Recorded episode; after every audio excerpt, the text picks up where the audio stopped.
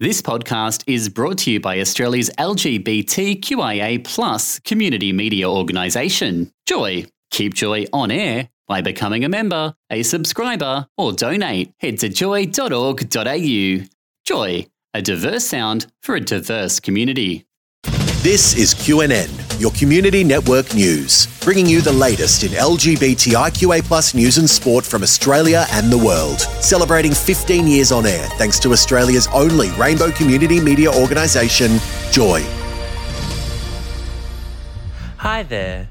I'm Matthew Wade and this is your QNN update a coalition of organisations dedicated to the health and human rights of LGBTIQ communities has developed a New South Wales election questionnaire and called on all major parties and independents to complete it. The New South Wales Election 2023 Candidates Questionnaire consists of 39 commitments to improve the human rights, health, and safety of people in LGBTIQ communities. Sydney's new LGBTIQ museum, Qtopia, has announced the appointment of its queer curatorial team in the lead up to its February opening. Queer curators, artists, and archivists Jackie North and Liz Bradshaw will lead the exhibitions at the Bandstand in Green Park and the Red Room at the National Art School.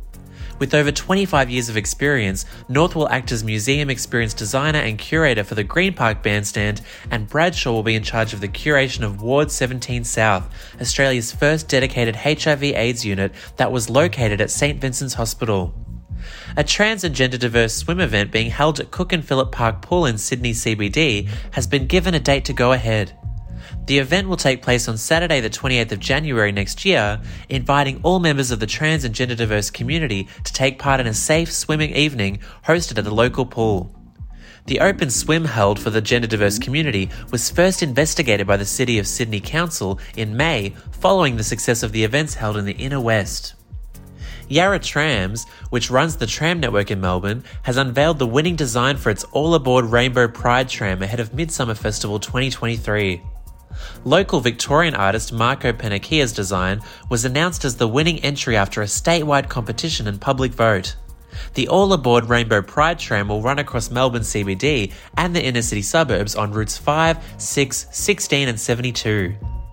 Acting Chief Executive Adele McCarthy said, I'm proud that Marco's stunning mural will feature on one of our trams throughout 2023, and I hope it brings joy and pride to Melbourne's rainbow communities whenever they see it.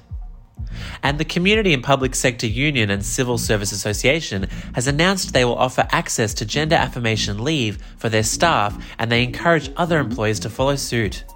Following internal staff bargaining throughout the last few months, the new CSA Staff Agreement 2022 will now offer employees access to six months of leave, of which four weeks is paid leave to affirm their gender.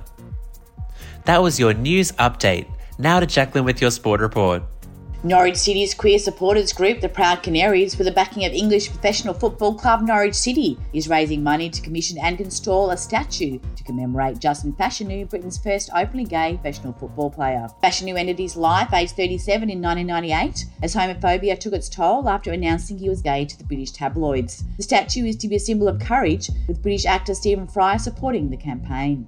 Along with lovers of football around the world, I think it's time to celebrate Justin for what he did and what he represents. The governing body of figure skating in Canada, Skate Canada, is advancing their Skating for Everyone initiative by updating the definition of team for pair and ice dance teams. The podium pathway definition of team is now revised to a team consists of two skaters, enabling ice dance or pairs competing domestically to be composed of any two athletes. Four athletes made history by competing in the inaugural non binary event at the USA Cycling Cyclocross National Championships. Summer Newlands took out the title, with fellow athlete Sam Hansen saying they refuse to race as someone they are not anymore in a race full of people not of their gender. And Big Bash cricket team, the Perth Scorchers, are strengthening their commitment to advancing inclusion, diversity, and equality with the second Perth Scorchers Pride match on the 4th of January against the Sydney Thunder at Optus Stadium. The match celebrates the journey of LGBTQIA plus players, fans, and officials of the game. Pride Working Group player ambassador Matilda Carmichael explains. As a team, we welcome everyone. We want to see everyone's differences um, because that's what makes a team great.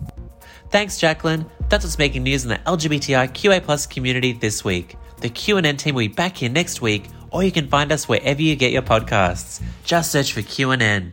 I'm Matthew Wade. QNN was recorded at Joy, a diverse sound for a diverse community. Tune in to Joy 94.9 FM in Melbourne, joy.org.au, or via the Joy app. QNN is distributed across the Community Radio Network with thanks to the Community Broadcasting Association of Australia. Thanks for listening to another Joy podcast brought to you by Australia's LGBTQIA community media organisation, Joy. Help us keep Joy on air. Head to joy.org.au. Joy, a diverse sound for a diverse community.